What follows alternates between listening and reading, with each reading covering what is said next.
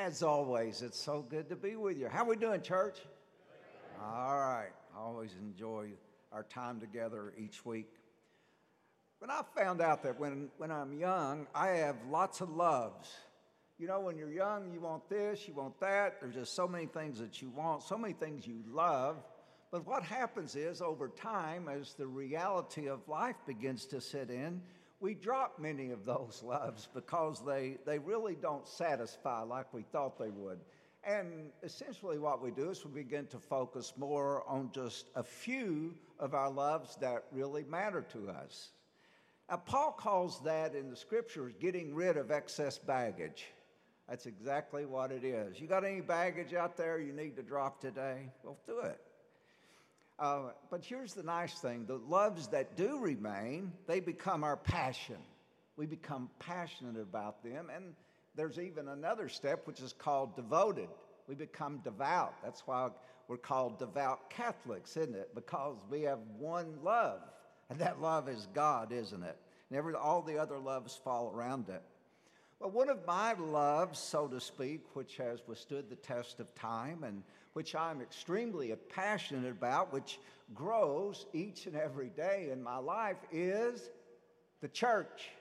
The church. And the readings, all three of the readings today, speak about the church. I love the church. I believe in the church. I support the church, and yes, I would die for the church. That's how I feel about it. That's how passionate I am. And I look forward to being a part of the church one day in purgatory, yes, even purgatory, and also in heaven. Now, the question is why am I so passionate about the church?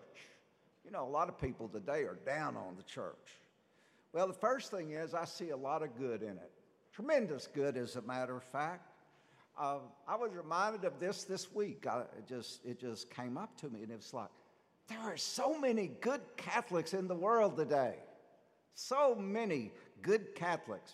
Some of the finest people I know, like you. You're some of the finest people I know. You know? And multiply that by 1.3 billion. That's how many Catholics are in the world today. Think of all the good, all the good that takes place through the church. Now, here's what happens though, and this is the regrettable part. We tend to focus all of our energies on the small percentage of the church that isn't doing good. And what we do is we forget about all the rest. Now we need to we need to be critical. We need to evaluate things. I, I, I would agree with that. But to focus all of our energy on it, that makes no sense to me. The church does a tremendous amount of good. Let me ask you a simple question. Do you have any problems in your family? Or is your family perfect? Huh? I bet, I bet I can answer that one. I don't even know your problems. Uh, do these problems negate all of the good out of your family? Well, do they? Well, of course they don't, you know. Is it appropriate for people to speak only of the problems they see in your family and not all the good that comes out of your family? Well, absolutely not. So, why is it that sometimes we, as good Catholics, can go around bad mouthing the church and destroy the faith of those within the church? I could only think of one response to that so far, and this is the one I've found. Jesus said it on the cross. He said, Father, forgive them, for they know not what they do. They know not what they do. I see tremendous good because I see it in you. The second thing is that the world would be lost without the church. Now, you telling me you believe that? Absolutely. I mean it, and I believe it. Really? Well, let me give you an example. Look in the Old Testament. Just take a look in the Old Testament. There's, there's two different times in a nation, a nation of people, over a, a million people, they turn away from God and they turn their focus to themselves what it is they want. They become greedy. You know, they become uh, angry. They become selfish type of people, and the nation just sort of falls apart. That's what it does. They forget God and they focus on themselves, and then that doesn't work. And so they're in a bad situation. Uh, yeah. And I, and I think about the saints they talk about. Now, they're more generous than two generations. They say it takes three generations without the church in order to, for the world to deteriorate beyond recognition. Think about this. What would the world be like if we did not have God's Word? What would the world be like if we did not have the Eucharist? What would the world be like if we did not have parishes? What would the world be like if we did not give preferential treatment to the vulnerable? What would the world be like if we threw out the moral compass? Well, it would be in bad shape. It'd be, as my dad said, it'd be in sorry shape, is what it would be. You know, world would be lost without the church. Third thing uh, why I'm passionate about the church is I trust Jesus. You know, he's the, he's the one that started the whole thing, wasn't he? I have 100% confidence in him, and anything that he does, it gives I got 100% confidence in that. And he started this church, didn't he? See, Jesus loves the church. How much does he love it? Well, you see it right over there, don't you? You see those arms spread? You see that, oh, you know, he loves the church so much that he gave his life for it. He gave his life for you. So I have confidence in that. Jesus entrusted the church to Mary. Oh, Mary, don't you love Mary? Gosh, I love Mary. She's so awesome. I mean, you see all these flowers? We had a, a May procession at school this week, and it was, it was such a, a wonderful thing, a wonderful occasion. We love Mary, but with same situation when Jesus was on the cross, he entrusts the church to Mary doesn't he? That's exactly what he does. Does see Mary's important, and she's got a big job, doesn't she? Taking care of the church. I like what Saint John Vianney. He's one of the great saints. Uh, what he said about Mary and the church. He said, "Only after the last judgment will Mary get any rest from now until then. But from now until then, she's much too busy with the children." Isn't that the truth? Mary's got her hands full, you know, but uh, that's okay. She can handle it. Another one is uh, why I believe and I trust Jesus. Jesus imparts immeasurable graces to those within the confines of the church. It's a well known fact that the church is sort of like a bank. Think about it. That's why we offer blessings and things when we do, because uh, we are a depository. We, we are a place where that uh, the blessings, where the graces of God are stored so that we can offer them to people. And when you go outside the confines of the church, well, guess what? Or you don't find those graces. What did we hear in the opening prayer today? It said, under the protective care of the church. That's where we are, aren't we?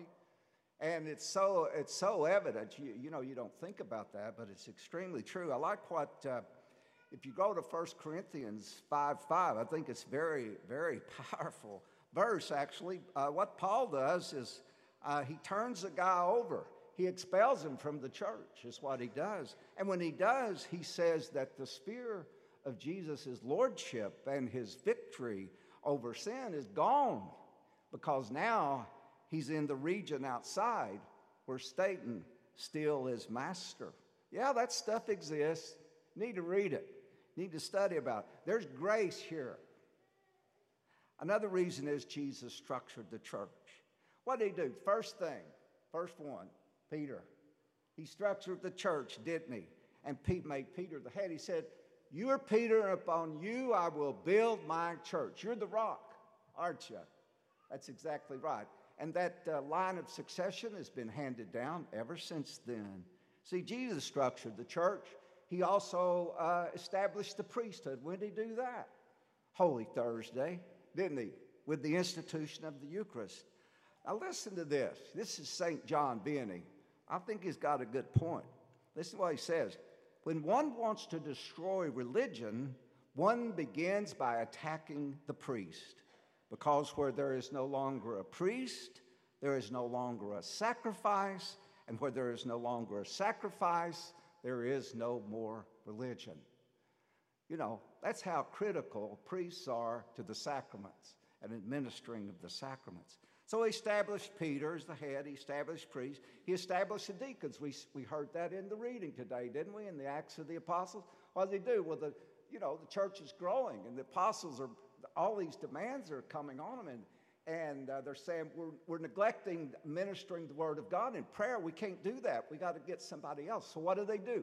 Select seven, and you'll call them deacons, like that guy right there. See, he's a deacon.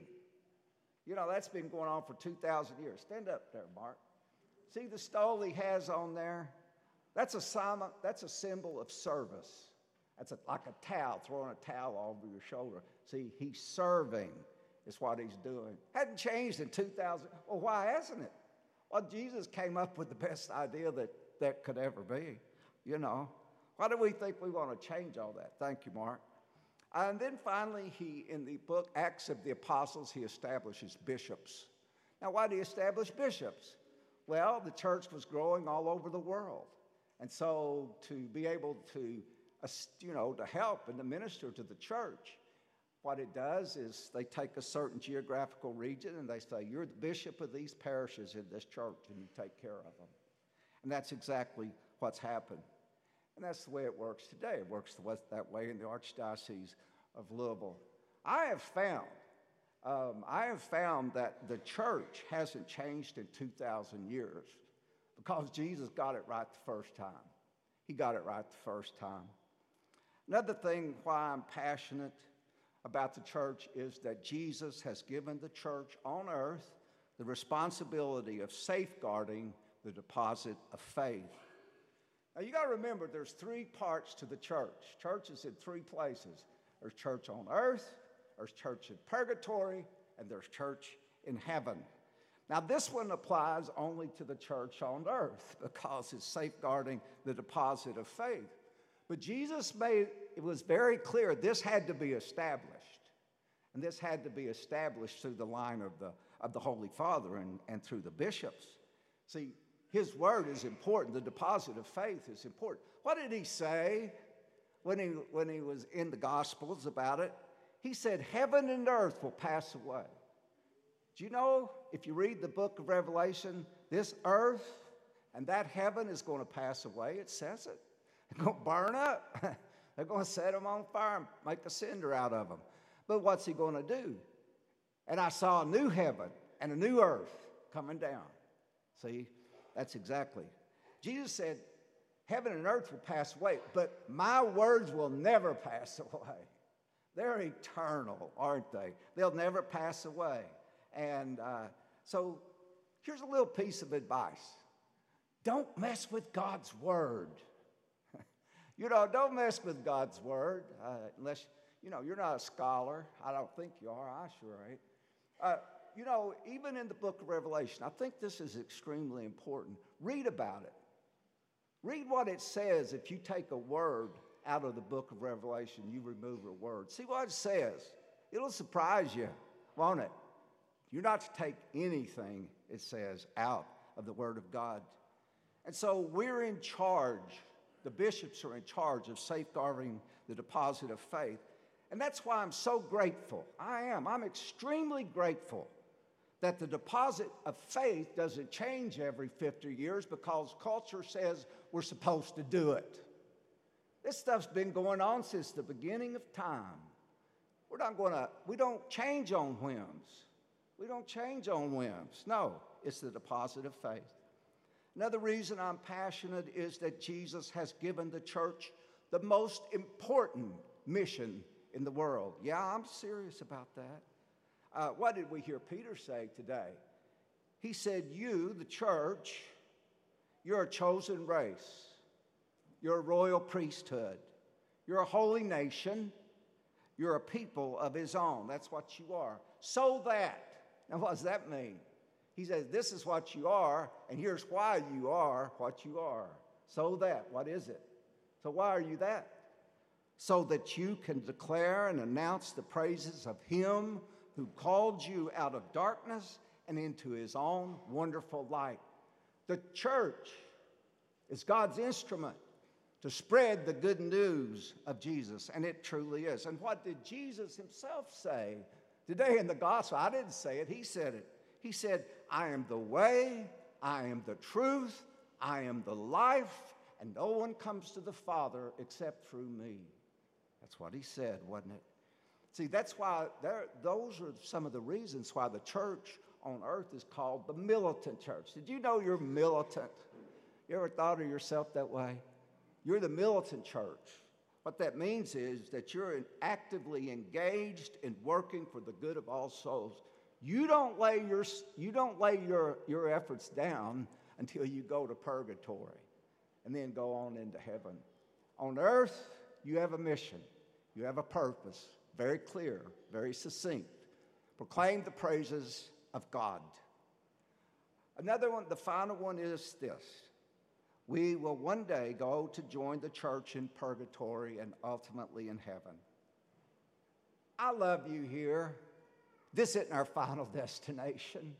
I see it every week. I see people going on to purgatory every week. You know, that's part of being a pastor of a large church. I see it every week. Laura, you see it every week too, don't you? Uh, this isn't the end. This is just the next one step in it. Uh, and once what we do is we what, what the time on earth is, it gives us an opportunity to fulfill your mission. You know, what God has called you to do in the world in order to announce his praises to the world and to show God just how much you love him. That's really, really important.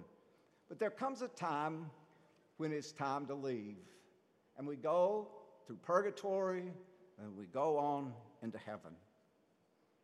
I love the church. I passionately love the church, actually. Let me close with a little story here about the church, how the life of St. John Vianney. When Vianney's bishop first assigned him to Ars, he got lost trying to find the town. Two young men tending flocks in the field pointed him in the right direction. Here's what Vianney says you have shown me the direction to my parish. I will one day show you the way to heaven. That's our mission, church. God bless you. I love you.